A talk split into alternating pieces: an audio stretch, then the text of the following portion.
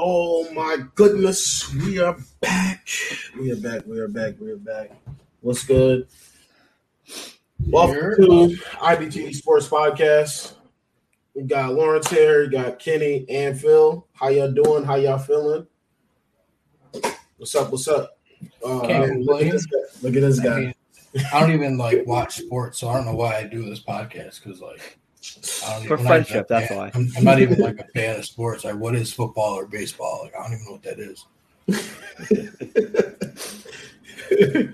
So what's going on, Kenny? What's going on over there? Why are you saying all of that, man? We know you're a huge fan. It all starts on Saturday when Syracuse football has a chance to beat Florida State, and they just decide that they forget how to play football. And then we get Sunday where the Falcons decide that, oh, yeah, we're the Falcons, so we blow late-game leads. And then yesterday, there's some sport that they play in America with, a round ball and a round bat. I guess a team from New York lost or something like that. Yeah. I mean, that's tough, bro. Tragic. Yeah. But I don't even watch that sport, so that one's whatever. Yeah, hey, it's football season, right? Yeah, you don't have to anymore. We did you guys a favor, so we all good. So as for my week, it was up and down, obviously. Patriots lost. I suck in one of the sleeper leagues as always. But bright side, I'm doing decent in the second one. And Red Sox eliminated the Yankees to move on to the ALDS versus the Rays. So, half and half. Balance. I'm okay with it. Rumor is the Rays are a juggernaut.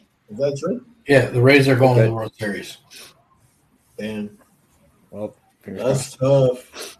Yeah. Because, I think Neil mentioned in our chat, two worst bullpens playing yesterday. Our bullpen is terrible. Defense has been lacking. Just a decent offense. So if they don't change that stuff to face the Rays, then it's going to be a quick series. Well, you can't change it. It's just where they are. We're in the playoffs. There's no reinforcements coming. Help is not on the way. Yeah. Hey, Evaldi showed up, so hopefully, during the series he can show up again. But we'll see. How many times do you think he can pitch in a 5-game series? Once. Okay. Sadly. I'm just happy to be here. Man, listen, it's been a long week for me. I'm looking forward to tomorrow night. We got a better Thursday night football game than last week. Bengals and Jags are good, but we obviously want to see. We've had good games, but going into them, they didn't look like good games on paper. Right. So wait, who do we got tomorrow? Tomorrow is the Rams and Seahawks. Seahawks, boy.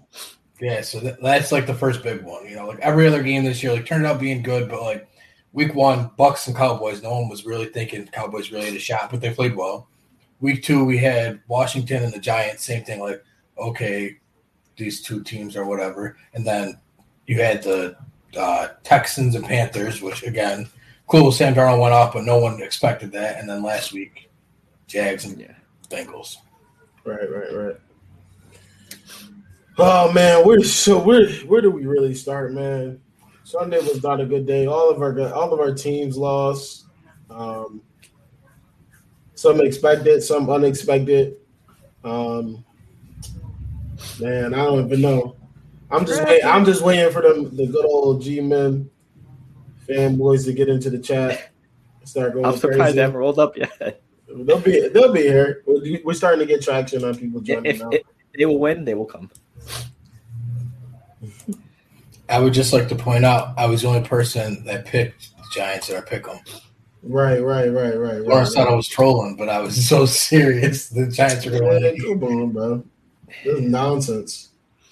Yeah. I just wish I stuck to my guns and picked the Cardinals. We'll get on that. We'll touch on that game later. Oh, yeah. I wish I stuck to my guns to a couple picks of my own, too.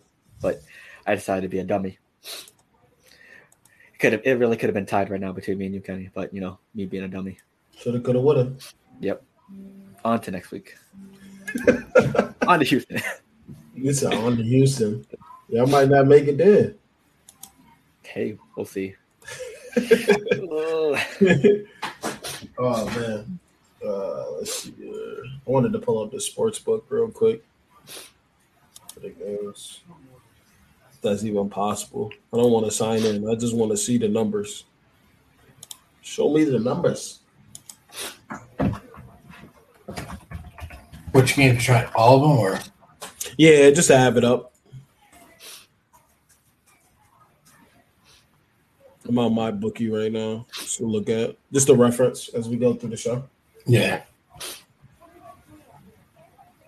All right. So what game y'all want to recap first, man? What was some major surprises?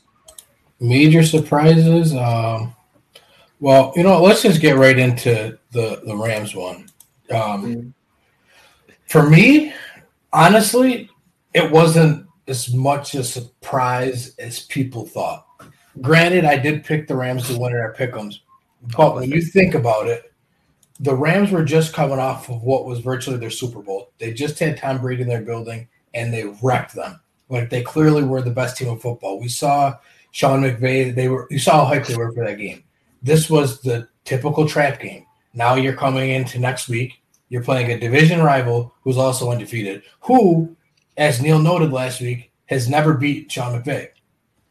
All signs pointed to the Rams should win this game, which means the Rams are going to lose this game. It was a traditional trap game, and the Rams fell right into the trap. So am I off of the Rams because of this game? Absolutely not. Am I 100% high on the Cardinals? Absolutely not. But am I going to give them their credit? For sure. But this does not mean that the Rams are not the best team in the NFC because they lost one game. Right. I mean, for me, like, if you look at that roster, the Rams roster, offense and defense, one of the most stacked, and, you know, especially the defense, Donald, Ramsey. It could have been Stephon Gilmore, but he decided to go somewhere else, even though, cause I know the offseason, Jalen Ramsey was texting Gilmore to come, but you know what happened there. But, yeah, I still see the Rams as the NFC favorite. Early in the chat, yeah. Bring it in, yeah, bring it in. Yeah. It's just one of the, it was a trap game. Like, they just fell right into the trap. Like, I'm going to give Arizona their credit for the win, but I'm not going to discredit the Rams for that game. Right. Also, yeah, go ahead. No, go ahead. I was going to also mention that Neil mentioned, I think, in the chat or earlier, that the Cards started off hot in the beginning of the year last year as well, and then burned out near the end of the year. So we could see the same pattern happen. Well, that's my thing with the Cards and the Raiders, which we'll get into the Raiders later too. Both of those teams have done the same thing for the past couple of years where they start up real hot, and you think, oh, here we go, and then they fall off. So until they prove me differently, I have every reason to believe that that's what they're going to do. Because they kind of started off like that last year too. Yeah. Last year, the offense was like undeniable. They were scoring points, getting highly artists, and then they kind of just stalled out. Yeah. After that Hail Mary, everyone was high on the Cards. Yes, and after that Hail Mary is when the Cards. Yep, they've lost to the Patriots for somehow. Which I don't know how, but I'll say this for the game, because I did watch quite a bit of it because I got fantasy, I got K1 and all my teams. I already know I had to pick him. I think he's gonna have a huge year. Definitely MVP candidate and not tradable. Not tradable. Can't Colbert Kyler or Kyler not for trade because everybody just thinks that they can trade. Or Nick B. He be tripping. Be sending me a trade for Kyler every day. He's insane, but consistency. For me, like I think the Cardinals Rams game. I get what you're saying, Kenny, with the trap game, but at the same time, like, are we gonna say that for them every time they have like a credible opponent and then they come back? That's what I'm saying. That's just for this week because of how big last week's game was. If they played anybody else last week, I would not be saying this. This was a traditional trap game. You just played a huge game, a huge opponent, won that game, and now you have to come back and play against a division rival who, like, they were looking over them. Even though the Cardinals were undefeated, the Rams, they had the same mindset that Neil did. We don't lose to the Cardinals. It's whatever. That's a trap game. If they beat them again, and then we could probably, you know, start saying. Okay, so let me ask you this, right? Okay, so I'm looking at their schedule. You got the Seahawks this Thursday. You got the Giants, the Lions, the Texans, the Titans. This is for the Rams? 49ers. Yeah, this is for the Rams, right? So, wow, just a tremendous next five games. That's what I'm saying. To come back and really steamroll. The Niners, once they get to the Niners, it'll be tough. Maybe the Titans, too. You never know about that. That might be a Sunday night game. Those wide receivers got to get healthy first. Yeah, I think it is a Sunday night game. But what I'm trying to say is you come to the Packers. Say the Packers are rolling at that point. They're 8-1. They go and beat, say, the 49ers, right? They go and steamroll them. If they come back in the next week and they got a bye week between there. Do they? Oh, yeah. They do. Okay, so I can't even use that example. Can't, but I'm saying, if there wasn't a bye week, no, here's the example you could use is if they steamrolled Green Bay and next week they lose to Jacksonville. No, at that point, it's not you can't have more than one trap game in a season because the trap game comes up on you and you lose it, and now you know for next time you can't have multiple trap games. It's just not it doesn't happen. Okay. Because like I felt like they were in the game, bro, and they were just out there. Like I don't know what with the Rams, you could just feel it, like watching them. Like they were just it was just Stafford made some mistakes too. Stafford was playing like hot garbage too. So, but hey man, Cardinals came ready, but next time it's gonna be much different for sure. Well, let me tell you another trap game that happened this week. Hold on. Let me put Neil up on the screen because he had a message for the people. Hold on. Correspondent Neil. Let's see. Hey, what's going on, everybody? It's your boy Neil. Not gonna be on the podcast tonight. Unfortunately, gotta do some work stuff. So we'll be going back to work in a little bit here and there. So I just want to say that the Cardinals are frauds. They are fraudulent. They caught the Rams on a bad day. They're lucky. The Rams had 2 turnovers and a lot of penalties, very uncharacteristic of them. I foresee them finishing 2nd or 3rd in the division, but definitely fraudulent team. This is what happened last year and the year before. They started out hot, and then what happened at the end? They started to break off, so definitely frauds. Don't let anybody get fooled by them. They should not be number 1 in power rankings right now. They barely beat the Jaguars. They should have lost to the Minnesota Vikings. Don't be fooled. Don't be fooled. The Rams are the best team in the league right now. Facts. See, this is where Neil is wrong. He let his emotions because he's not 100% off like what he's saying. Like right, yeah. But to call them frauds is disrespectful. Like, I didn't go that far. I'm not discrediting the Cardinals because the Rams didn't come to play. Like that's not the Cardinals' fault. Like the Rams yesterday didn't come to play, so I'm not going to downplay the Rams season, but I'm not going to sit here and act like this game was all right. No, the Cardinals still showed up. You just didn't. That receiving core has to be guarded. Everybody. AJ, Kirk, D-Hop. Yeah, he literally showed up too. He legit has 5 or 6 options as soon as he snaps the ball. Plus that's a problem. So I don't saying the frauds is crazy. That's what I'm saying. Like that's just that's a terrible take to call them frauds. So, if he would have gone the route that I want, I could 100% agree with him. But yes, that's a division rival being upset they lost to a division rival. I expect nothing less though. Like I expect that from us 3 too. So yeah, it doesn't mean the Cardinals are overall like better than the Rams. They were just better that game. Right. Well, we've had this conversation how many times in this podcast? Like at the end of the year, who am I taking? I still want the Rams. Like I don't care if they played next week. I'm still picking the Rams. Oh man, hey man, I don't know if the Cardinals they go to Arizona, they beat them again. That's a different story, absolutely. But I don't think he'll let it go. I think Neil will still say that they're frauds. Yes, at that point, the only way the Cardinals could probably prove him wrong if they finish 1st in the division. No, he'll find a way. No, yeah, he'll say if we had a hot weather. If the NFL switched 3 games around, we would have went on a winning streak to win the game that we lost.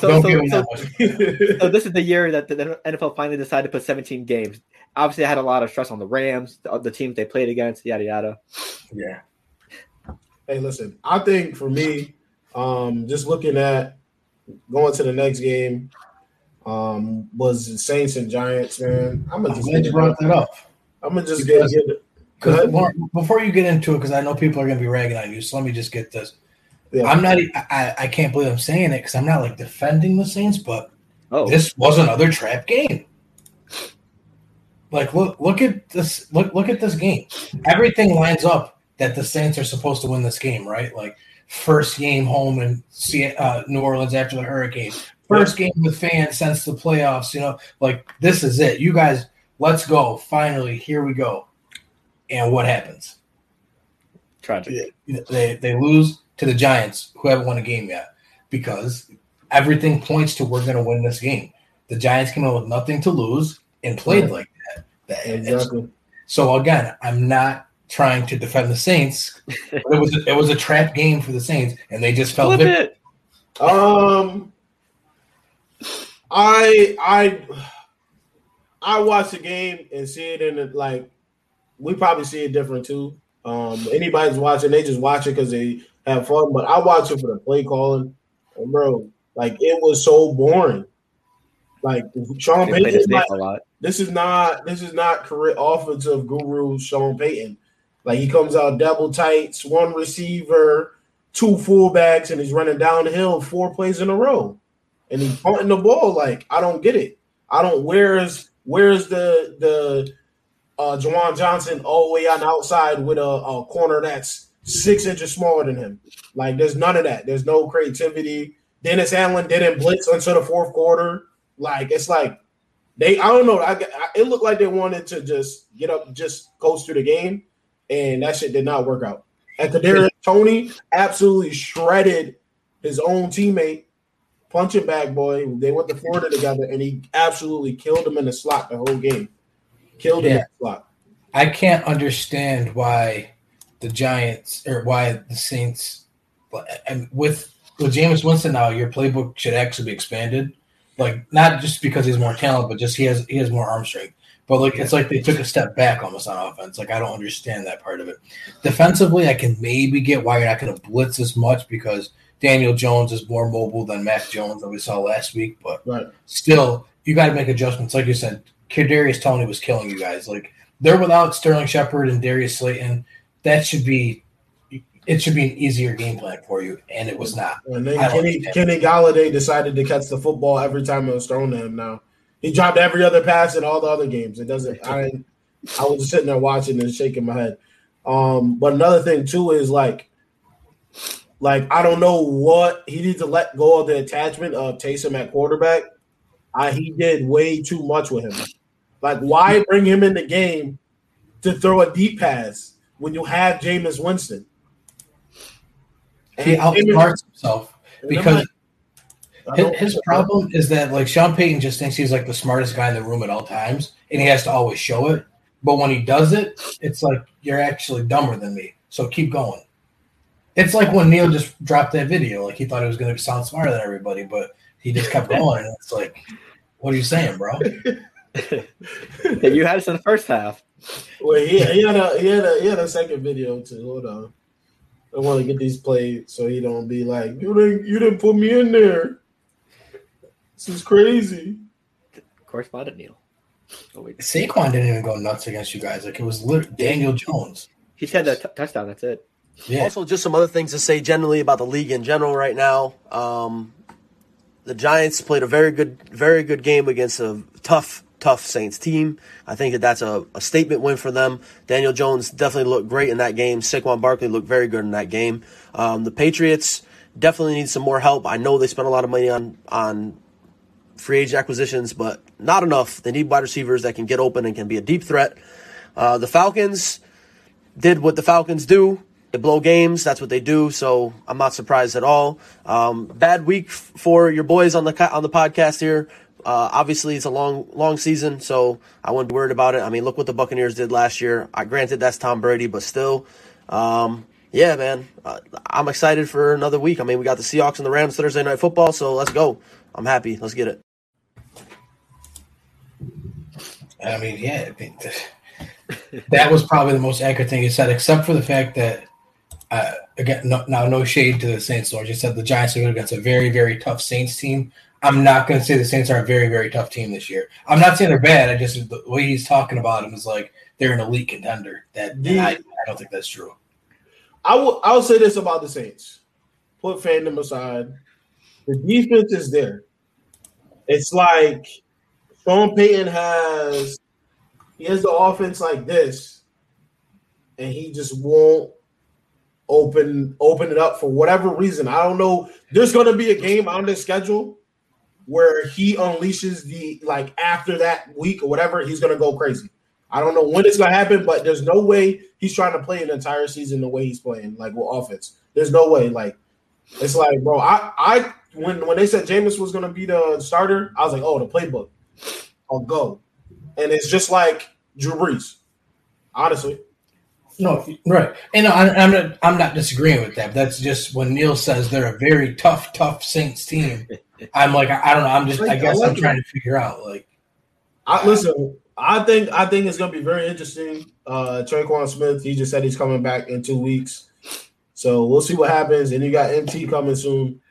I'm keeping hopeful that that's the reason why he's not even opening the playbook. Because right now the receivers is just anybody out there. Like, it's like got Kenny Stills. Harris is killing. Still, I'm happy Stills is back. And him and Cooks. I wish they never left. Like, yep. It very well could be one of those things too, where he's not opening up the playbook yet. Like, because you guys got through Green Bay, right? Then you had Carolina. Then you had New England. Now you have the Giants, right? Now you have the football team this week, right? Then you got your bye week. Coming into week 7, that's when it's going to open up because you got Seattle, you got Tampa, you get Atlanta, you get Tennessee, you get Philly, then you get Buffalo. Right. And, I mean, from there, that's where it gets nuts. So I think Peyton is playing the college coaches thing where the first 3 weeks we play against FCS opponents. I'm not showing you any of my plays. We get into conference play. Here's my playbook. Right. And that's what I'm hoping for, but we'll see. He's a stubborn guy anyway, so I know he's probably frustrated too that he doesn't have Michael Thomas, because I know he was absolutely heated in camp when he basically said "F you" to the Saints. How long is he out? 2 more weeks? 2 more weeks minimum. Yeah, I'm gonna say week 7 he's coming back. Because they say 6, but I don't think so. Yeah, I think with the PUP list, he has to sit for the first 6 games, anyways. So. Yeah. Right. And I think him and Tre'Quan are trying to come back at the same time. And Tre'Quan just made a video last night saying he was coming back or something like that. So I think they're going to come back together at the same time. But enough about the Saints.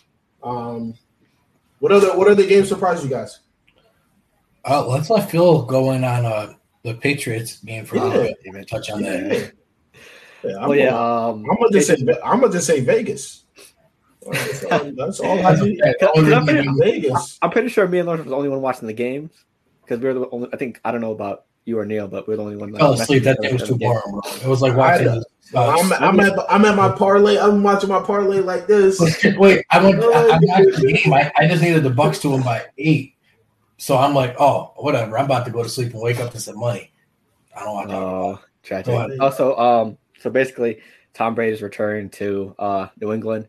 It didn't go how everyone expected. Everyone expected a Buccaneers blowout, a 2-point loss. So, I mean, I know we don't count moral victories, but, I mean, that's sort of impressive, I guess. I mean, it's not much, but sort of impressive. Basically, the Patriots' game plan abandoned the run completely because they had, 5 rushing attempts, 6 rushing attempts, and they let Tom Brady outrun them officially on yards. So, I mean, you saw the Bucs' secondary. Completely depleted. It was just Richard Sherman and a bunch of street walk-ons. Antoine Winfield got hurt. Another corner got hurt. Forgot his name, but they just had the most weak secondary you've seen, due to health and obviously playing issues. Richard Sherman didn't look like himself, obviously, because he's rusty, and he just came off of a month, or maybe a couple months from not playing. I don't know when the last time he played. I think it was. He's old, anyways. He's old. I don't know, people are hyped about that signing, and I'm not disrespecting Richard Sherman because he's still great, but he's not Richard Sherman that was playing in Seattle. So right, it's whatever. I mean, yeah. Also, some negative takeaways from the Patriots. The same thing happened this week as last week. To open the half, a costly turnover. J.J. Taylor fumbled the ball beginning of the second half. Last week it was. Mac Jones throwing a pick 6 to the Saints, so they've been having turnover issues the last couple of weeks. They need to fix that. The O-line played decent with Trent Brown out. I just had a slight problem with how it ended. 56-yard field goal by Nick Folk in the rain. I thought it was 4th and 3. I thought they should have went for it to make it a little bit closer. Since we're in the rain, it's gonna be trouble kicking a field goal, no matter how far it is. So I thought to get closer, the Patriots were moving the ball. decently with the pass. You know, Myers was getting some. Bowen, they finally used their tight ends because Jonnu Smith and Hunter Henry scored. So that's good. You know, you pay that guy, you pay those guys how much, and you know you're giving the ball finally. So, I mean, on the Bucs side, Tom Brady didn't get no touchdowns or turnovers. So, I mean, it was a underwhelming game from Brady. Leonard Fournette did mostly all the work rushing. Mike Evans had some. Antonio Brown had two costly drops at the end that could have definitely put the game away. I think like near the end of the end zone, he dropped one, and then the same play he dropped it again. So it was wild. I know a lot of people are mad. Those passes, that pass is very, very, very difficult to make. People want that catch made, but like that's a very tough catch. Very, very difficult. Right. That's right over dropping, and you got to come across the defender. That's tough. Right. I mean, I thought we've seen AB do it how many times before. Right. That's where we're spoiled. Right. I thought the Patriots played decent defensively. It was just the offense again, you know, just limit turnovers and stuff like that, and some penalties here and there. But I thought it was a good game for Mac Jones. He made some rookie mistakes because obviously it's his first year, but he also made some plays where he impressed a lot of people. So I liked how Mac Jones played and like going on, because I think each week as time goes on, this team is going to get better and better. I don't think they're like a Super Bowl contender off the bat, but maybe like a mid playoff team, or maybe like, you know, a mid to low high tier team. They're either going to get a really good draft pick or be a wild card team, right, Phil? I was trying to work that in there as a joke, but yeah. But I think we'll at least make the playoffs or be close to making the playoffs this year. So we'll make the playoffs or be close to making the playoffs. Which one is it? No, we're going to make it. I said in the beginning of the year, our episodes, we're making the playoffs. I think we'll be. There you go. One of the two bottom wild card seeds. Hey, listen, I'm going to stay consistent here. Right? Ceiling and floor. About these, I'm going to address the injuries real quick that you're talking about the Bucs. Everybody was talking about their defense. And this is what I got to say about their injuries and their DBs and signing. Signing old man Sherman that just looked trash. We do not care. We do not care, bro. We do not care. I'm sick of it. I had enough. You have time to – you got your all Raven all offseason. We got the same people back. 22, yeah. And I want to – people are raving about Winfield. Where's Winfield? We got hurt. Yeah. Oh, side note before you continue, there's one drive. He's hurt. I thought he was good. He got hurt in there. He got hurt in that game. In the game, he's hurt. He got hurt in the game. Yeah, he got hurt in the game. So it's like, who do they have at DB now? Oh yeah. Side note, one drive. Yeah, right. One drive specifically. I forgot which one was it, but. Mac Jones targeted Richard Sherman 6 times, and all 6 times the wide receiver converted. Otto said, "You're not making it." Sorry. Yeah, hey. but I do not feel bad. I do not feel bad about the. You can adjust it. You can adjust your roster, sign people, figure it out. Defending Super Bowl champs, they'll figure it out. They'll be all right. But I'm not making excuses with the DBs. A few things here. My thing is. The rosy-colored glasses came out for everybody after that dominant Super Bowl performance with the defense. But that was all because of the pass rush. So what do they spend their first-round draft pick on? A pass rusher. Like, that's dumb. But that's what they did, so whatever. Yeah. But then just to go back, Phil said, you know, not a super impressive game for Tom Brady. I'm actually in the camp of that was a masterful example of why Tom Brady is great. He knew exactly what Bill Belichick was going to give him, and he took it. He said, I'm not going to try too much. I'm not going to try too little. I'm going to move the ball. I'm going to let Leonard Fournette be the guy today. Yeah. Right. His numbers didn't show it, but that's a masterful Tom Brady performance. He did what he had to do to get the win. That's a typical Tom Brady thing. Stat-wise, he did. He didn't do – he underperformed according to some people, but, you know, playing-wise, he did what he had to do. Yeah. Right. And I think – not going for it on 4th and 3 is an indictment on Mac Jones. I think that's Bill Belichick saying, I don't trust you to get 3 yards, which that's a scary thing if that's the case. If I've been moving 3, you trust Nick Folk, who's never made a 55-yard field goal in his career, to kick the ball in the rain. And icing on the cake, they never made a 55-yarder, so he wanted 56 in the rain. Yeah. Icing on the cake, if you make the kick, you're now giving Tom Brady the ball with 56 seconds left and 2 timeouts. So what you were telling me is I don't have confidence in my quarterback to get 3 yards. I have more confidence that Brady's not going to score. And we all know that level of confidence is only about this big. Right. So to me, this was an indictment on Mac Jones. Yes, he did play well. He did his thing. But we just talked about how depleted that secondary was. And he only went for 275 when he threw the ball 40 times. Just saying. Just throw it out there. Just playing devil's advocate. Oh.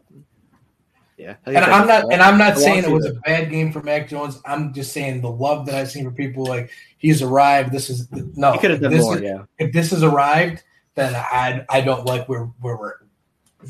Yeah. Where we are. I don't like the destination. Yeah, I don't. Right. If we arrived, I want a refund. Rerouting destination. He said, "Talk about the we talked about him. Yeah, I'm gonna give him his. We can go back recap for you. You hear? Y'all played a wonderful game. The Saints look sorry out there. Dennis Allen looks sorry. Coaching the defense. Sean Payton looks scared to open up his playbook. And Daniel Jones is simply diced up. The Saints, he had 400. He had 400+ total yards. We contained him running, but man, was he getting the ball to everybody though? I give it to him. He's getting the ball to everybody. And Evan Ingram was catching the ball. It was impressive to see him not play like a bum. Right.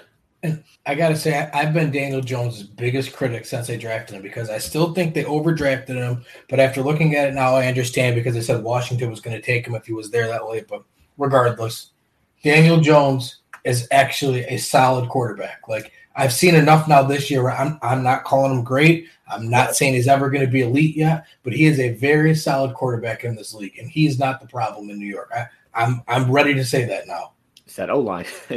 He played good last week. He played well against the Falcons. He played well against Washington. I mean, with Saquon not being 100%, he's their biggest threat on offense. Yeah. I mean, for me, I think the Giants' biggest problems are that O-line and the coaching. They need to get way better coaching than what they have currently.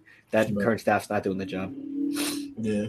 He said my favorite thing to get with the game was Garrett actually throwing down the field and finally using Toney. Yeah. Toney's gonna get in there. Y'all drafted him. He's a very good receiver. His only knock in college was obviously his stature and then his drop passes. Jason Garrett's still on the Giants? But he can really juke somebody out in the phone booth, bro. Like he was out there dropping every defender. Oh, I think he dropped every DB on the Saints. The problem is they just have too much talent. Like you just paid Galladay, so you know he's got to be on the field at all times. Yeah. Sterling Shepard got up to a super hot start. Darian Slayton's been producing. So who you taking out to put in Kadarius Toney?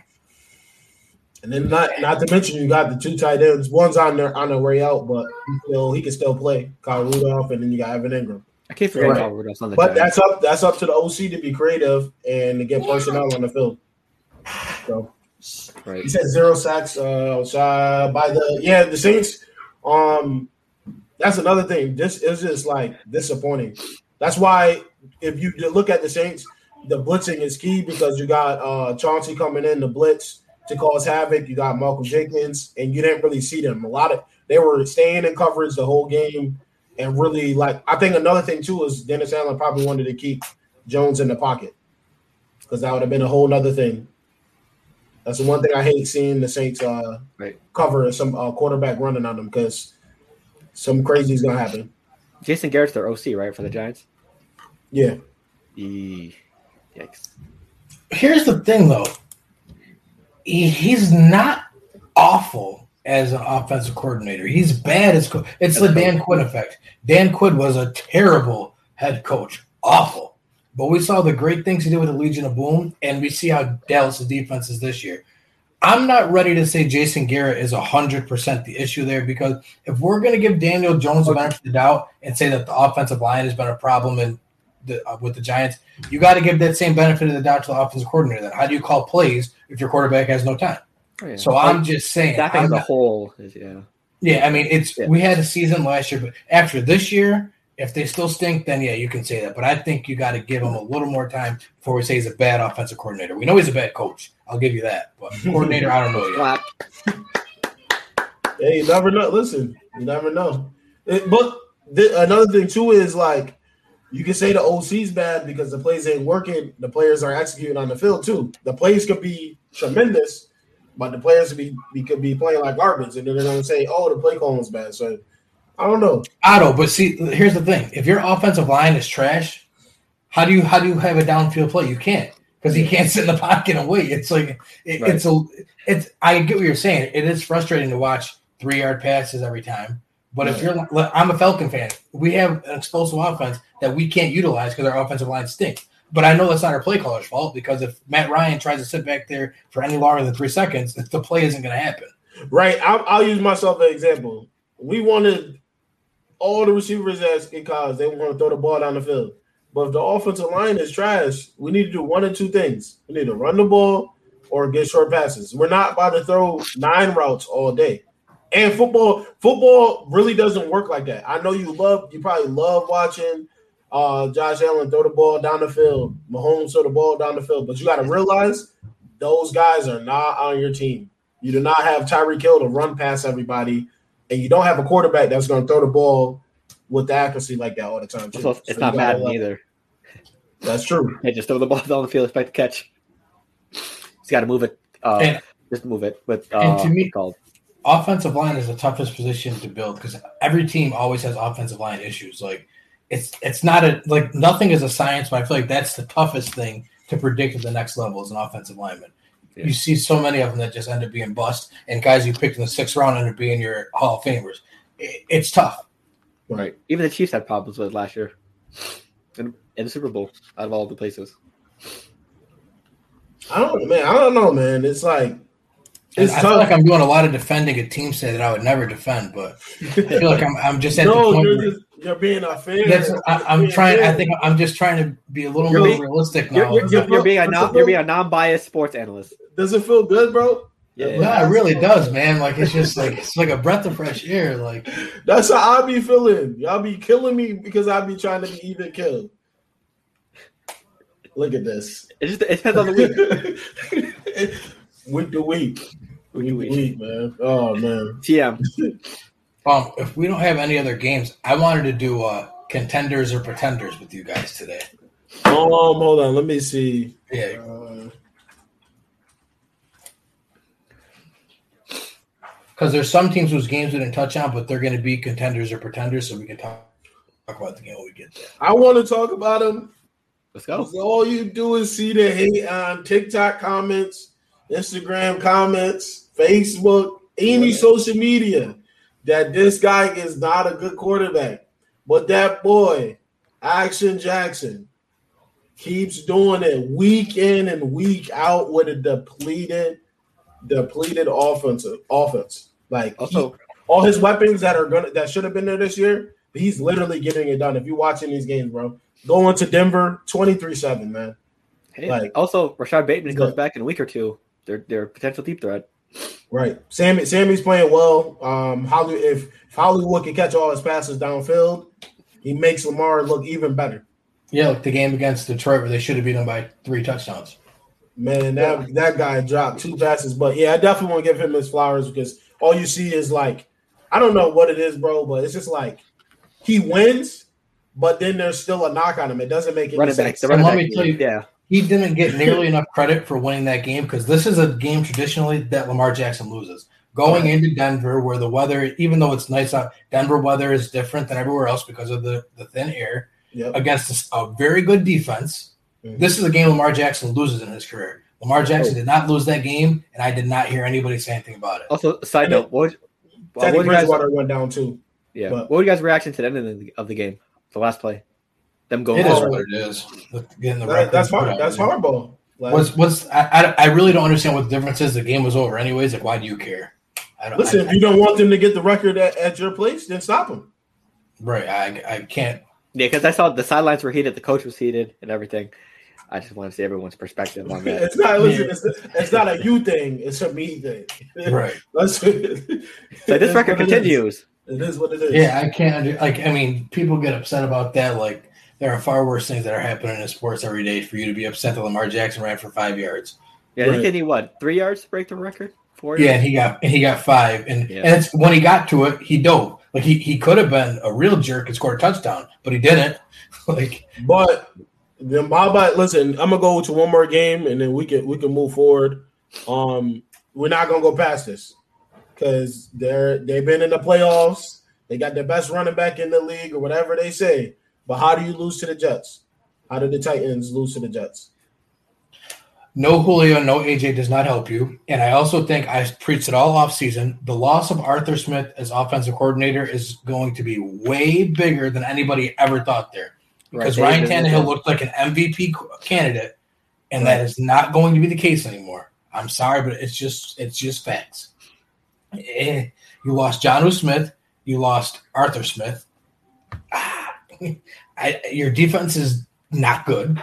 Julio Jones. Derrick Henry can't do everything.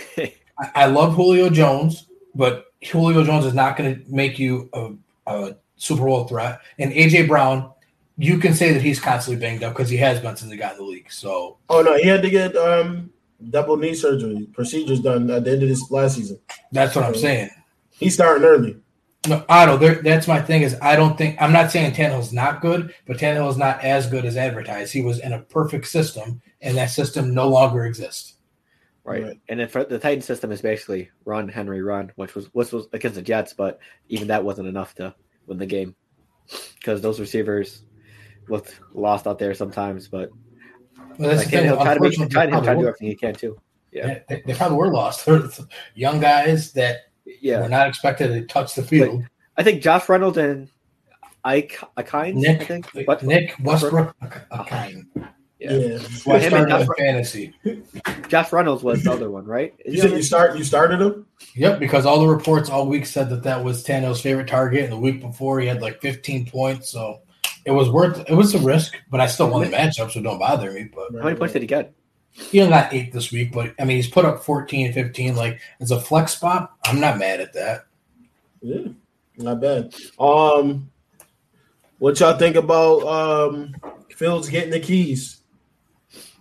I don't understand Chicago because, like, yesterday or the day before, I was just told that when Andy Dalton's healthy, he's the starter, and Fields is the backup, and Foles is the 3. And now today I'm told Fields is the starter. So what happened between yesterday and today? Like, that wasn't a Matt Nagy decision to me. That was ownership calling him and telling him, if you like your job, shut up and start Justin Fields. That's what I think, which is always terrible. If your coach doesn't like you, ask Dwayne Haskins and Josh Rosen how that ends up.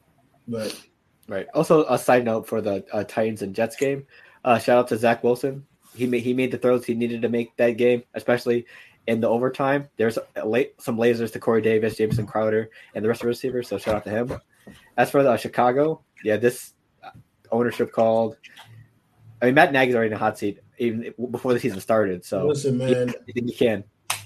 I just need him to just throw to no one else and throw every pass to A-Rob, so I can come back to life in the IBTE league. Please, because I need it. I'm not gonna lie. I really need it right now, bro. But yeah, I mean, I think that. This is where Allen Robinson comes alive now. Well, that whole offense. You saw even David Montgomery went nuts. Why? Because Justin Fields banged up. But yeah, he's not hurt on it. But yeah, I mean, Justin Fields being out there is a different animal. Yeah, they got killed last week, but that was Cleveland's defense and Justin Fields' first question. I think he got it, bro. So I think he has it. Like, yeah, he's tough. 6'3", 230 pounds. He's confident. He can make a lot of throws. He holds the ball too long. That's the only thing. Mm-hmm. Which a lot of young QBs do that. Yeah. As long as it goes to Allen Robinson, we'll be fine. I guess I just wasn't confused because, like, his whole life it's been like Trevor Lawrence, Justin Fields, and then sometimes Justin Fields, Trevor Lawrence. Like, they've always been teeter-totter backward. That even in college, like, Trevor Lawrence beat Justin Fields, and Justin Fields beat Trevor Lawrence. There were days when Justin Fields looked better than him. But then, look, when we talk about the next level, it was like, oh, no, Trevor Lawrence is definitely going to be the guy, but Justin Fields might be a bust. Yeah. Well, what happened from the point when their whole life they were neck and neck to all of a sudden, here's Trevor Lawrence and here's Justin Fields? Like, I guess I didn't see where the drop-off happened. And we're about to see Lawrence go down further and realize that he's not superhuman and he's not playing against people that aren't IQ-wise near him. Yeah. So not in the defeated streak. It's not as mentioned anymore now. It's tough. It's tough out there, man. Wait, who's the best rookie quarterback so far for you guys before we go on to contenders and pretenders? just playing wise, not record wise, just all around package. I still might give it to Lawrence though, just because the way he looks. Like, he looks like he has it, if that makes sense. I think, yeah, that would be the only person that's playing right now, right? Well, I mean, because Mac Jones, I just don't, there's still things I got to see from. Like, Trevor Lawrence can do more. Zach Wilson. If Mac Jones, if he turns it up, we can see, man. We're gonna see. I think Zach Wilson. He called that Jones again. He don't like Mac Jones. I think Zach Wilson could potentially be top 3 in, you know, Rookie of the Year. Just the way if he could play like that, maybe like or semi like that for the rest of the year, I think he's a dog. He's a dog too. He's a rookie starting quarterback. He's going to have to finish top 3. Like, there's no the top 4 finishers are going to be Trevor Lawrence, Zach Wilson, and Mac Jones, and then Justin Fields. But Justin Fields is behind the 8 ball because he's been playing around. Who knows? Actually, you know what? You know who's like most impressive to me? It's going to sound dumb. Trey Lance. Because he gets very limited opportunities, but every time he comes in, he goes nuts. Yep. Well, like last week he came in, he was like, eh. Yeah, but like, look at his number wise though. Like, he put up like 18 fantasy points. So to do that like, you got to put up some sort of numbers, right? And plus, he's gonna have, you know, a full week of practice as the first team with all the first team reps and stuff like that. So he might have a chance to, you know, to actually show stuff. He says, "I like Jones. He's pretty good, but he can't run." He's got to move out of the pocket eventually. Not every quarterback's going to be the same, bro. Right. No. I mean, also – you got to understand that. Also, side note with Zach Wilson, I mean, he has a decent receiving core. It's just the defense and offensive line is booty cheeks. Right. Yeah, like a Crowder, Corey Davis. He has who's the tight end? I don't know who the tight end was, but they have a decent receiving core out there in New York. So I was trying to shop Corey Davis. I was trying to shop Corey Davis in the league. Everybody's sleeping on him. Also, Elijah Moore can be decent. He just needs to, you know, get the ball to him. Plus, he has a concussion too, so he has to obviously heal from that. But Elijah Moore can be sneaky. Last week, Trey Lance goes 9 for 18, 157, 2 touchdowns, and then 7 rushing attempts for 41 yards. Because I was watching, the game was close at the end. And a 2-point conversion. Right.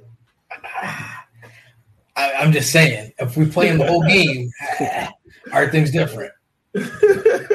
Hey, I don't know. What 49ers play this week? The Niners this week have – because that's going to be the perfect opportunity for him to showcase. They got the Cardinals. No, we don't play him this week. You don't start – you don't throw him into the Wolves. You don't start him this week. Isn't Jimmy G out with a hamstring or something? Yeah, calf. He said Trey Lance might be a go. That was Monday though. If Jimmy G could go, then Jimmy G goes. You don't throw him into the Wolves. Yeah, that's a crazy game to have him. That's what I'm saying. Like, it's a division rival who's undefeated. you don't, because you don't want to ruin his confidence. Is it at Arizona or at San Fran? In Arizona, man. Oh yeah, that's even worse. A young guy. But then listen, but then again, man. Although, look at Justin Herbert. Right, like, what you gonna do? 10 minutes before kick, they said you're playing against Kansas City. Go for him. I'm not your mom. Like, you go win the game first. Right. I mean, like, I held on to him for that long in the first sleeper league, so hopefully it pays off. But you know, how many of these quarterbacks that are like friends are starting to, like, they probably crying to people saying they should be playing. And then once they get the opportunity, they just are absolutely terrible. Yeah. But contenders and pretenders, let's get it, man. We'll start with the NFC West, Arizona Cardinals. We talked about them a lot for the show, so we'll just get them out the way quick. I'm gonna say the Cardinals are contenders. I like them when they were coming in, regardless of what's going on now. So, right, I'm gonna say contenders as well. You know, a healthy Chandler Jones. The defense is looking a little bit better than last year, so I'm gonna go with the contenders as well. I'm calling them pretenders. I don't see it happening. I don't think they're Super Bowl contenders right now. Like, I think they're great. I just think they need to prove to me, because they have constantly showed me every time I believe in them that I'm wrong. They have to be Cleveland, pretty much last year. Right. LA Rams, contenders or pretenders? I'll go first. I think the Rams are contenders. I personally think they're the best team in the NFC still. So, yeah, I'm going to have to agree with you, Kenny. I'm going to go contenders. The defense and Matt Stafford at the helm of that offense, they definitely have it takes to go all the way. Man, if you watch it, they pretenders. Nah, let me stop. Oh, I changed my mind. Let me stop. Nah, I like the Rams. Washed, no. I like the Rams. I like everything about them. I think that would be a really fun offense to play in because they really you could be 1 minute, you could be the one receiver, you could be running a jet sweep, bubbling them back into the backfield to be the running back, getting the inside zone to run the street routes. That team just seemed like it's really fun. I mean, once Darrell Henderson gets healthy, that team offense will be looking a lot scarier. And Neil's going to probably watch this later on, but he just don't be listening to what I be saying shit. But, like, I said Kenny Young in the chat. He brought up Kenny Young. He says all these players that they acquire are trash. And then he praises them when they finally are good. I'm like, bro, we said this a year and a half ago to when you traded for them that they're going to be good. But I definitely like the Rams. They're definitely contenders. We could keep going in that division, but we'll wait. Let's see how much time we have left after we go through everybody else. Yeah. Green Bay, contenders or pretenders?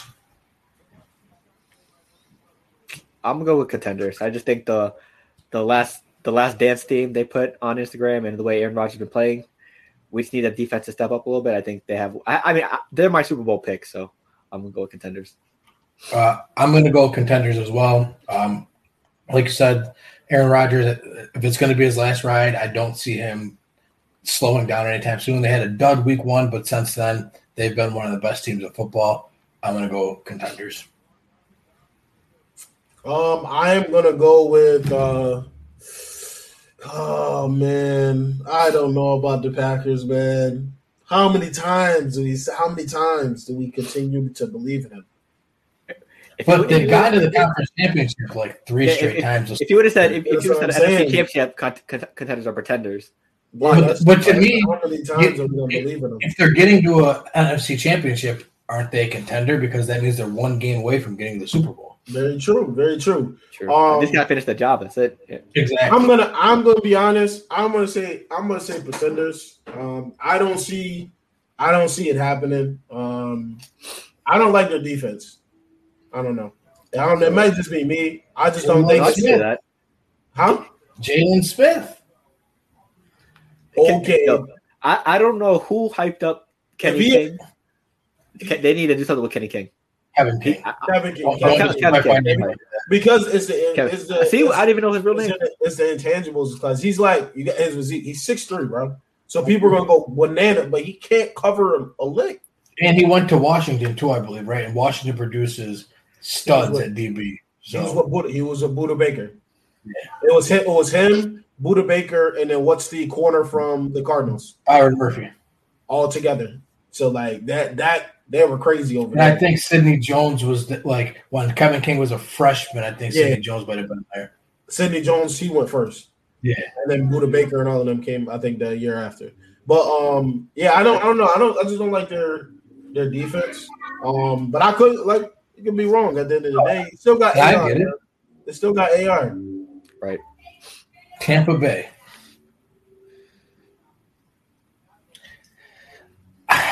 I gotta pretenders. I'm gonna go first. Pretenders. I do not think. I think all what they were saying, the whole roster back, came back to bite them. Like you're not gonna be able to survive. And their D line is, not to mention their D line is back up too. Nobody's paying attention to that. Wasn't JPP out too? He was out in the last game. I think he was out. I have no clue. Yeah. He was out Sunday night, I believe. He wasn't there. So, you got him out, and then you got all your basically all your starting DBs are gone. Your two safeties, and you got one corner left, Carlton Davis. So, but they signed Richard Sherman. He got hurt, too. But they signed Richard Sherman. Carlton Davis got hurt, too. He got hurt? He got hurt in the game, too. I remember his name being called. So, see what I'm saying? So, you're going to be going in there. The season's longer, too. So, I think another thing, too, is people I don't know if they would tell them to take games off, But you're starting to see more and more of teams be like, all right. Right, from their ticky-tack injury early in the year. Like, I'd rather have you set out week 4 so week 18 you can go. Right. The Kawhi Leonard strategy. Especially for the injuries that can turn chronic and shit like that. Right. But I think they're pretenders. I don't think they'll have enough defensively, and then offensively you got to pay attention to Gronk too. Now, what is he? He comes back. He just punctured a lung and broke ribs. Broken ribs, punctured lungs. He's out for a while. So you can't be throwing to him reckless in traffic anymore. Yep, that red zone target is gone. The better tight end gets to play now. Yes, which sir. Brady or OJ? OJ Howard. OJ. He should have already been playing. That's what I'm saying. Like, any other quarterback was there, OJ be playing. He's a dog. He was Kyle Pitts before there was Kyle Pitts. He's just slower. Like, people forget how filthy he was at Alabama. OJ is a dog. No knock to Gronk, but Gronk is not 2010 anymore. I mean, Gronk was having a decent start to the season before he got injured, to be honest. Put the Patriots jersey away for a minute and accept that. He was having a decent season. But I will say this. Listen, I'll say this. In favorable scenarios. Favorable scenarios. And now, with opportunities. You get OJ Howard. When you're on the 20, you're not going to throw the same routes to Gronk that you're going to throw to OJ Howard. Oh, yeah, of course. I was just saying that, you know, Gronk had a decent season before he got injured. I do think OJ is going to be a good fit. Bro, in the red zone, it's like nobody's guarding that. Nobody's guarding that. I'm going to go with contenders. I think they throw all the defending champs for a reason. I mean, the whole game plan is going to be, you know, like Kenny mentioned, like one of the first episodes of this season, we're going to score 50-something on you, so we can defend like them scoring 50, like low 50. So they're going to have to score their ass off to compete. And we saw this last year. I mean, we didn't have as many injuries last year, but they're going to start off, you know, banged up and slow in the beginning of the year. But I think they're going to have that clicking moment near the end of the season to try to make a run again. Yeah, I'm going to have to call them contenders just because, like, if you look at their division too, like, no other team in that division is going to really push them. So I got to go with contenders, unfortunately. Think for yourself. No one's pushing. They're going to win our division. Which leads me right into my next pick of Carolina, who are absolutely pretenders. They had a super favorable schedule, and they've done what they're supposed to do, but that don't mean nothing coming down the stretch. Like, I hope you enjoyed your 3-1s now because you might finish with 5. Tough. That's tough out there, bro. Yeah, but that's how it is. And CMC's out. Are we saying pretenders? I am. I'm gonna say pretenders, but I'm gonna add a little side info. I think they're pretenders, but I also think they'll make the playoffs because I think the addition of Stephon Gilmore is gonna not help as much, but it's gonna help here and there. But without CMC, I don't see them going as far in the playoffs. I think they're gonna be a one and done in the playoffs without CMC. My only thing why I say they don't make the playoffs is because I literally think that all 4 teams in the NFC West can make the playoffs. Like, I just don't see them getting in over any of them. Also, I like how Sam Darnold has been playing. Him and DJ Moore has been electric this season so far. They just got to get Robbie Anderson in there. Shout out to you, DJ Moore, man. You got me out here undefeated in 2 leagues. Right. You know? They get Robbie Anderson. I guess get it in there more. They need to find a tight end to replace Dan Arnold. But I think Darnold has been off to a good season so far, and I feel bad. I feel bad for the people. Maybe I feel bad for the people that picked Robbie Anderson over DJ Moore in fantasy. I don't know who did that. Tough. Dallas Cowboys contender. I like how they're playing. Defense is flying around. Like I said it before in the chat. They got that big dime, big nickel defense. They have. Neil, he's a linebacker, but he's a safety. He can cover better than some of the linebackers that they got. And I think that's another reason why they got rid of Jalen Smith. I think they're opening up space for that. You can see when they play, they got technically 3 to 4 safeties on the field. So they're able to cover different positions. So I think they're impressive. And you got Dak. He's playing well, checks in and out of plays. He's making a lot of passes that we did not see him make 2-3 years ago. Right. So I'm gonna go with contenders as well. Zeke is looking like himself again. You know, he's playing a lot better these last couple of weeks rushing wise. Gallup and Cooper need to get healthy so the offense can realize its full potential. And Trayvon Diggs, he possibly can be the J.C. Jackson of this year, having multiple interceptions and possibly win the interception title this year. So I just like how he's playing, and the Dallas defense has been a lot improved since last year. So I'm cool contenders as well. Wide receiver at DB. I'm saying pretender. I don't know. I just don't see, like. If they won their division, I don't see them getting past the first weekend. So. They ain't going to be playing the conference championship, so that makes that O-line's gotta get better. It's gonna come down to those big games. We got a sneak peek preview of week 1, but that's week 1. It's a long time. Right. Yep. Everybody's super hype about the teams that they're 4-0, whatever it is. But remember, a game was added. Injuries will happen, and their adversity is you're gonna have to overcome adversity through the season. So We're gonna see. Yep, injuries, COVID, bye weeks, yada, yada. AFC, Tennessee Titans, contenders or pretenders? I'll start pretenders. We talked about them. I'm not going to go into big detail, just pretenders. Pretenders. I don't like the Titans. I never did. Yeah, I'm going to go with pretenders as well.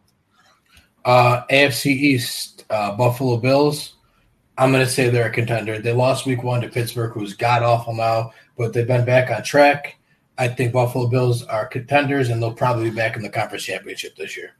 Right. I'm gonna have to. I'll agree with contenders as well. Josh Allen is playing like MVP candidate. I believe the head coach is in the running for coach of the year. I just got to see a little bit more from Singletary and Moss, and it will be good. I'm gonna say contender also. Them boys locked in. They added Emmanuel Sanders, and you got Cole Beasley. Cole Beasley is a solid dude at receiver, man. Like, I think he's really, really slept on. And Diggs hasn't even really got warmed up yet. He's off the slow start, yeah. So, and I think that's the due part. I think they're trying to run the ball more too, and they had Emmanuel Sanders. So, yeah. Also, if Dawson Knox can have sort of games like what he had last week against the Texans, that could be even more dangerous. Yeah. Baltimore Ravens. I think they're pretenders. I just don't see them. I mean, I'm not saying they're a bad team. I just don't see them being a Super Bowl threat. Right. I'm agree. Yeah. For me, it's tough. I think it's too early. So I'm gonna say pretenders. But I love what Lamar Jackson's doing. Mm-hmm. He's putting the team on his back. I think if he continues to do this, there's gonna definitely be some recognition for him. Yeah, like it hurt me to say that, but yeah. That X factor for me, it's going to be Rashad Bateman to see how he performs when he comes back from his surgery. I think that's going to be their true deep threat once the season is underway. And they just activated Bell too. I'm not saying it's going to be a factor, but you got a couple. It gives them a fifth running back now. Right. I think they completely gave up on Tyshawn Williams because he was not active the week before. He's hurt. And the thing is, too, I saw someone say, the problem is I think they loved him so much, but they want to develop him more. So, again, don't throw him into the wolves. Don't lose his confidence yet. Like, we got 4 veterans. Let them do their thing, and you can come in and spell them once in a while. Yeah. Cleveland Browns. I'll let someone else go first. I'm going to say contenders. I really like what the Browns are doing. Man, isn't it weird that, like, we're saying the Browns is, like, they're irrelevant? Like, they're relevant now. Like, this is weird. But not I had to talk about them. Like, what? Right. This is crazy. if you flash back last year. They were just 0-16 on Hard Knocks. Going crazy. But, I think contenders. I think their defense, man, they finally got the inside linebacker situation handled. I don't think people are paying attention to that. Along with the front four, now they have the linebackers that come up. Who's the linebacker they drafted?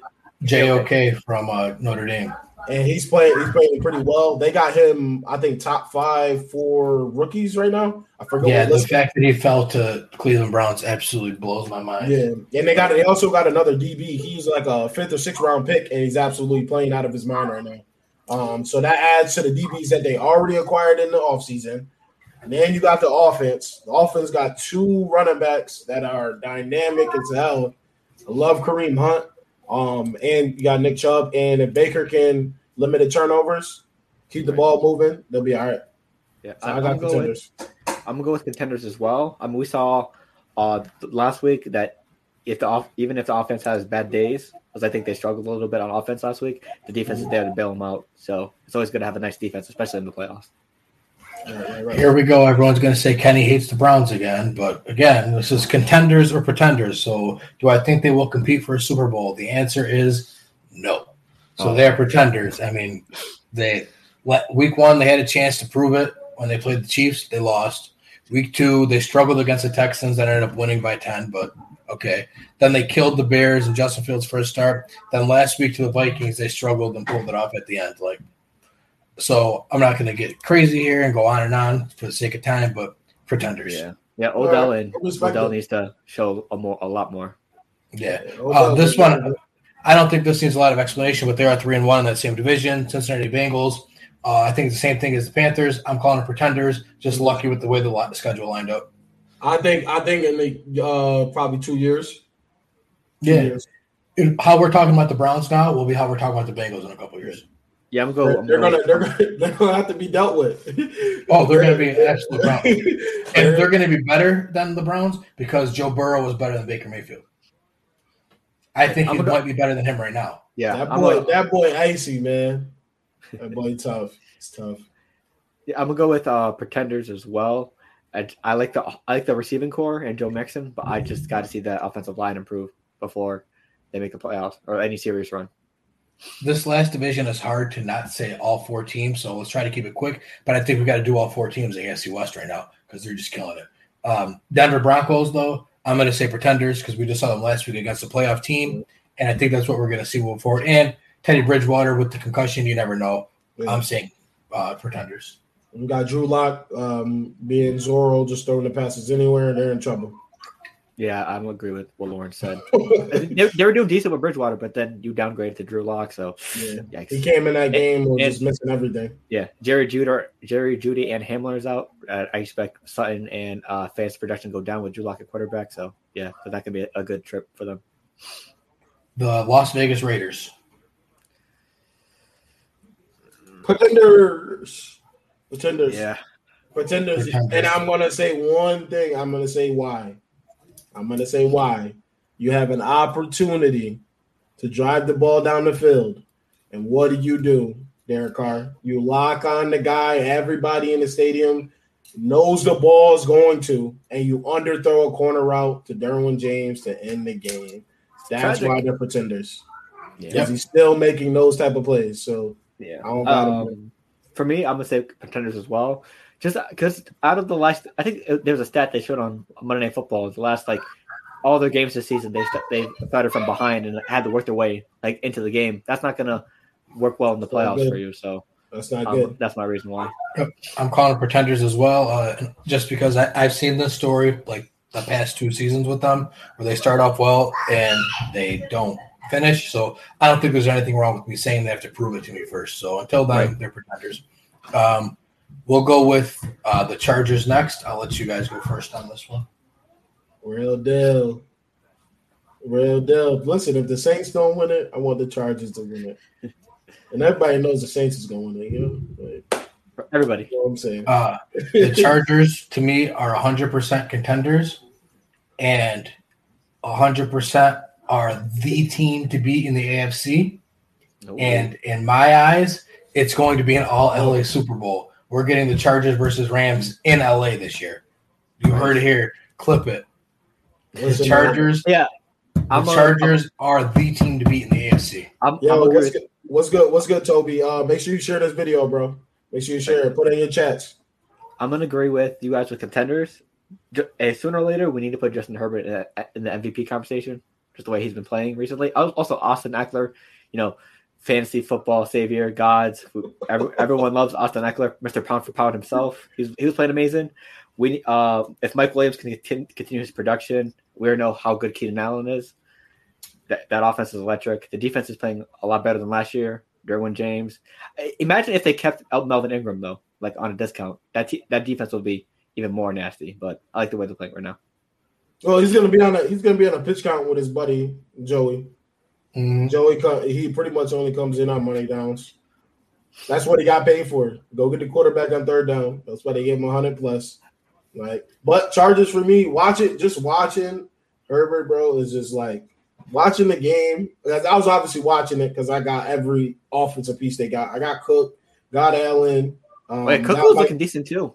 I got Mike Williams. No, I don't have Mike Williams anymore, but I still like watching him. And then you got Eckler too. He's got pieces. They took the time. I don't know. Teams need to watch how they put that team together because his offensive line is tremendous. Yeah. I think, like, but Corey Linsley, Brian Bulaga, like two former Packers on that line, so they're very well experienced, so they're gonna do their thing. The problem with me for the Monday night game with the Chargers that they had the opportunity to completely put their foot on the necks of the Raiders. They're up like 21-0. It should have been killed right there, but they let them back in. That's the only problem I had with their game on Monday. They have the Raiders back in the game. Division opponents, though, and you're playing in Vegas. Or no, they're playing in LA. Take that back. That's LA, yeah. Because there's a joke with the Chargers saying every home game is a road game for them. So, well, especially though, honestly though, Raiders have a lot of. They were the LA Raiders, so that actually isn't really crazy. But last team here, Baby Goat and them boys out in Kansas City.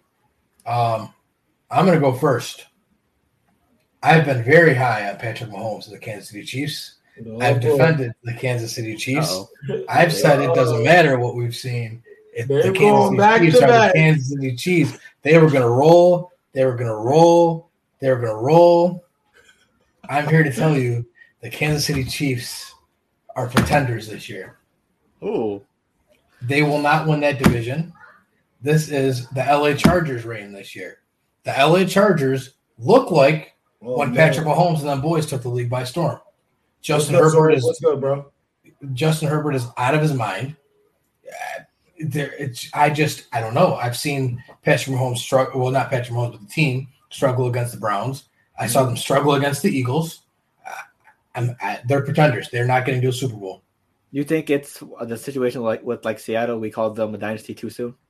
No, I don't even think it's that. I just think that it's impossible to be dominant forever. Like, I'm not saying that the dynasty is over, like they're done. I just think that this year's not their year. Like, next year, it might be their year again. But I just think that after this year, it's not their year right now. Right. What's good? I'm going to go with contenders because I have them as my Super Bowl pick, the Packers versus the Chiefs. I mean, they still have that offensive firepower, even though they off to a slow start. Like I said, it's a long season. So we got to see how they perform in the second half of the season as well going into the playoffs. And we've learned that we can never count out Patrick Mahomes recently, so we just got to see it until they prove us wrong.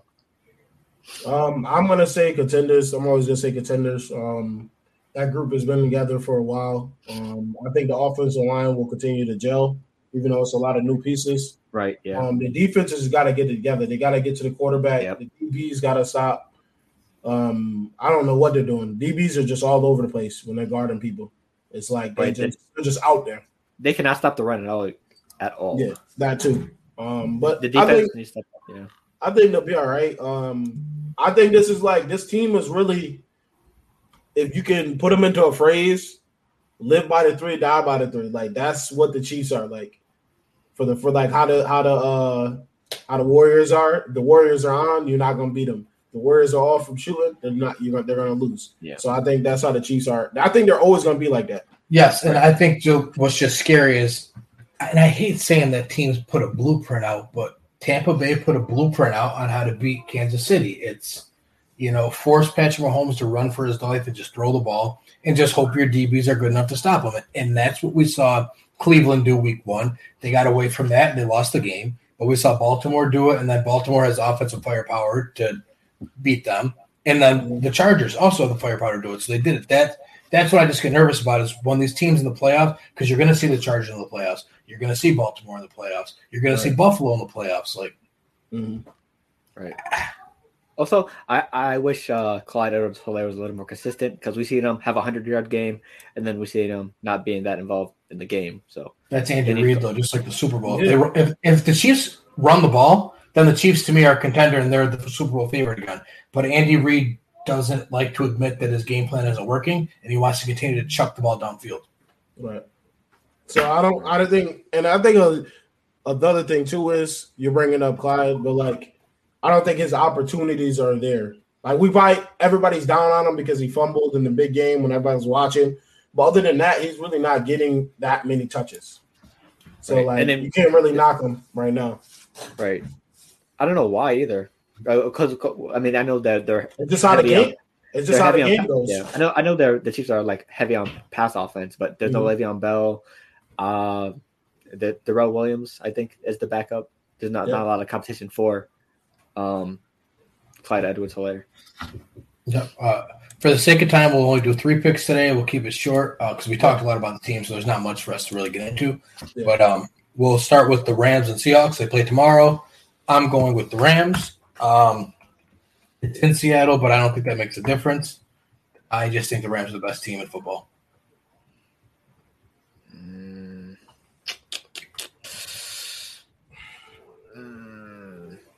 Why don't you go first? I'm trying to. You already know what I'm doing. And Russ, Sierra, where you at? You better pick the Rams. Sierra, where you at? I'm going with Seattle, man. I'm going with Seattle. I'm picking Seattle. I'm picking Seattle. I'm tired. Listen, I'm sick of like going with that team, and I feel like last Sunday I sat there before the game started on early Sunday, 8 o'clock in the morning. I looked at the thing, and those games that people won, and the other team was supposed to win. And I was gonna switch it and didn't. So I'm going with Seattle, man. Seattle.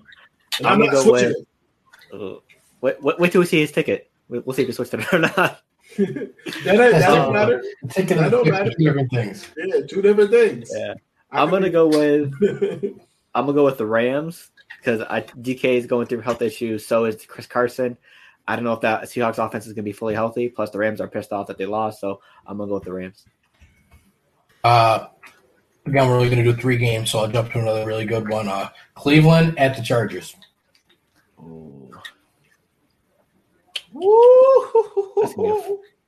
That's gonna be fireworks. I think it's gonna be a high scoring game, or it could be a trap low scoring game out of nowhere. Bad energy, bad parlay energy over there. Stop playing. I'm trying to help you out. Hit that over. Side note, I told myself like I think Saturday night I'm gonna change my pick from the Titans to the Jets. I forgot to do it, and that bit me in the ass because now I'm 2 behind Kenny. So that kind of, cost me there. Because I could have been titled Kenny because I should have chose the Bucks over the Pats, but fandom. But that aside, I'm gonna go with I'm gonna go with the Chargers because I think they have the offensive firepower, like you said. They definitely have the defensive weapons to keep Baker and them in check because I think the receivers need to step up. I don't think they're going to this game. So I'm going to go with the Chargers, the close one. I'm going with Chargers again because I got fantasy implications every game, every week. So I want the Chargers 28 points on offense. That means one of my guys is going to score. Yeah, I got Chargers by 2 possessions. I think they've already proved they arrived. But keep playing these teams that everyone is saying are better than you and just keep dominating them. Like I said, I really think the Chargers are the team to beat in the AFC this year. I was high on them going into the year. Go back and check the tapes. Like, I'm just glad they're making me look like I know what I'm talking about now. Bro, listen. Same. I love Justin Herbert at the beginning. Mike Williams and Keenan together, bro, we gotta start talking about these two because. And the thing is, they just they didn't have a quarterback that could do what they needed. Like. Philip Rivers wasn't a bad quarterback, but it wasn't the Philip Rivers that we remember watching as kids. Right. Like and last year, they got Justin Herbert, and look what happened. Yeah, Mike Williams is terrorizing these corners right now. We even saw Jared Cook make some plays here and there. That's what I'm saying. He had some good catches versus the Raiders. It's just crazy. He had some great catches. Like, I by no means am calling Justin Herbert Patrick Mahomes because that's a ridiculous thing to say, but just go with me here. Like, when Patrick Mahomes went to the Chiefs, like, remember, Tyreek Hill was good, but he wasn't elite until they got rid of Alex Smith. Travis Kelce was good, but he wasn't elite until they got rid of Alex Smith. Kareem Hunt, I mean, he was elite, but he was even better. Like, this is what Justin Herbert is doing in L.A. with these guys. Like, he's turning them in from good players to super elite talents. Hey, wait till Josh Guyton gets it going. And that's it can be more deadlier. And that's what the elite quarterback does. And that's all I'm saying. I'm not trying to say by no means am I saying that Herbert is Patrick Mahomes, but I'm saying we're seeing him do to the Chargers what Mahomes did to the Chiefs. And that leads us to our last game and possibly the best game of the weekend, Buffalo at Kansas City. Now, I know I just called Buffalo contenders and Kansas City pretenders, but Kansas City is 2-2. I don't see them going to 2-3, so I'm picking Kansas City this week. I'm gonna go with give me Buffalo because I think Josh Allen is also making an MVP candidate run. I think this is one of his statement games. I got Buffalo winning by close one because I have to do. Man, for me to catch up to Kenny, I have to have one game. I didn't know they were playing. This is Sunday night, Joey, too. Yeah, bro. There's gonna be some fireworks out there. Hold on, what's Vegas talking about? Vegas is saying Kansas City minus 2.5. Ooh. Before you go, Lawrence, I think Stephon Diggs has his game, and also the running game gets going against that poor. I might give points to Buffalo. That's free money. I think Buffalo's gonna win the game. I'm gonna be honest. I'm my ticket for parlay. I'm gonna give Buffalo points just to play it safe. I don't win the money, obviously. So I'll tell you why I picked against Buffalo. I say by 4 because they lost to Pittsburgh week 1. Then they played the Dolphins and dominated them, but the Dolphins are 1-3. Then they played Washington and dominated them, but we've seen the football team struggle against everyone. And then they beat the Texans 40-0. Yeah, and then so the only team they played is Pittsburgh, and we've now learned that Pittsburgh is not a good team. So the record is fraudulent. And I'm not saying because I called them a contender, so clearly I'm not saying that Buffalo is not a good team. Hey, I'm just saying, I think that this is their first real test. Do you want your first real test to be on the road against Patrick Mahomes in Kansas City? Yeah. Regardless if I said that they're a pretender this year. A competitor would be like, yes, sir, let's go into Kansas City and win this game. Statement game. Exactly. But you don't want that to be your first real test. No one wants to open up the year against Kansas City. You don't want your first test to be against Kansas City. Hey, get the hardest test out the way, I guess, in my opinion. Hey, you had 3 games. You had, 4 games already? You warmed up. You ready to go. They study for